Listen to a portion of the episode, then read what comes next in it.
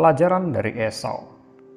Sebuah renungan yang diambil dari kitab Ibrani pasal 12 ayat 16 hingga 17. Kitab suci bukanlah kitab kekerasan, walau mencatat kekerasan. Bukanlah kitab cabul, walau mencatat perzinahan dan perselingkuhan.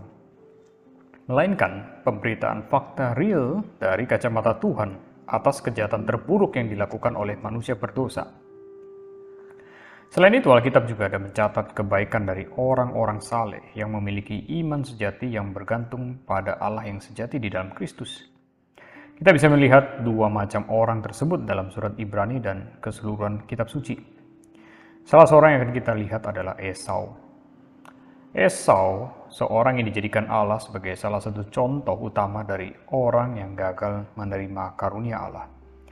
Adapun beberapa karakteristik dari orang tersebut yang dinyatakan kitab suci. Pertama, Esau seorang cabul dan mempunyai nafsu yang rendah.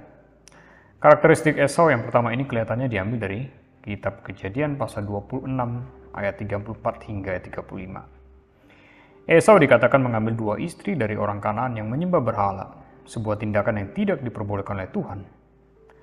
Bandingkan dengan Abraham yang mengutus hambanya untuk mencarikan istri bagi Ishak dari orang bukan Kanaan dan meminta hambanya itu pun bersumpah. Dan dari surat Ibrani kelihatannya kita ketahui lebih jelas kalau yang mendorong tindakannya tersebut dikarenakan ia seorang yang memiliki nafsu cabul. Setelah ia mengetahui kalau ayah ibunya tidak menyukai dua istrinya tersebut, ia kemudian mengambil satu lagi dari keturunan Ismail. Alkitab menganggap dosa seks sebagai sesuatu yang sangat keji, dan keberadaan yang terus dalam dosa seks membuktikan sebuah hati yang dikeraskan terhadap Tuhan. Dan hukumannya adalah kematian, seperti dicatat di dalam Imamat pasal 18 ayat 29. Benar kalau Tuhan pasti akan mengampuni semua orang yang sungguh-sungguh bertobat dari semua dosa, termasuk dosa seksual. Tapi kita tidak boleh menganggapnya sebagai sesuatu yang sepele.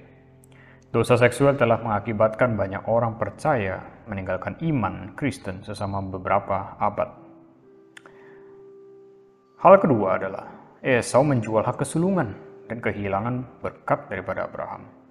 Tindakan Esau yang menjual hak kesulungannya dengan semangkok kacang merah menunjukkan kalau dirinya tidak mengerti betapa pentingnya hak kesulungan atau akibat dari tindakannya tersebut.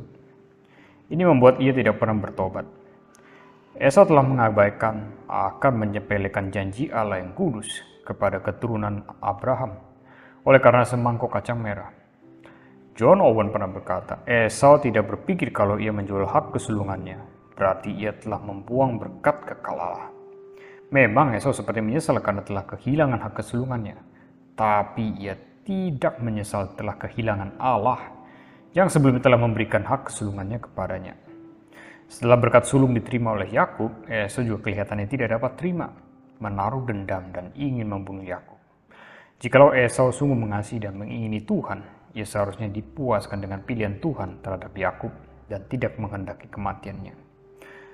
Mari kita bersama renungkan. Adakah kita dikuasai oleh nafsu cabul, nafsu kedagingan yang walaupun kelihatannya bisa memberikan kesenangan dan kepuasan. Tapi firman Tuhan berkata hanya sementara saja dan berujung akan pada penolakan Tuhan terhadap kita.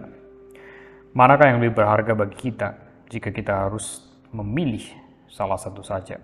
Berkat fisik Tuhan yang melimpah, termasuk pekerjaan, hobi, materi, dan seterusnya. Atau diri Tuhan dan kebenarannya. Persekutuan, pemanah kitab, pertumbuhan rohani. Walau kita harus kehilangan atau melepas berkat fisik. Jika kita jatuh dalam dua dosa di atas dan dikaruniakan mata rohani untuk melihat bahaya dan kehilangan besar yang akan kita hadapi. Segeralah bertobat saat ini juga. Janganlah kita tunda, karena kita tidak tahu berapa lama Tuhan akan berikan kesempatan tersebut kepada kita.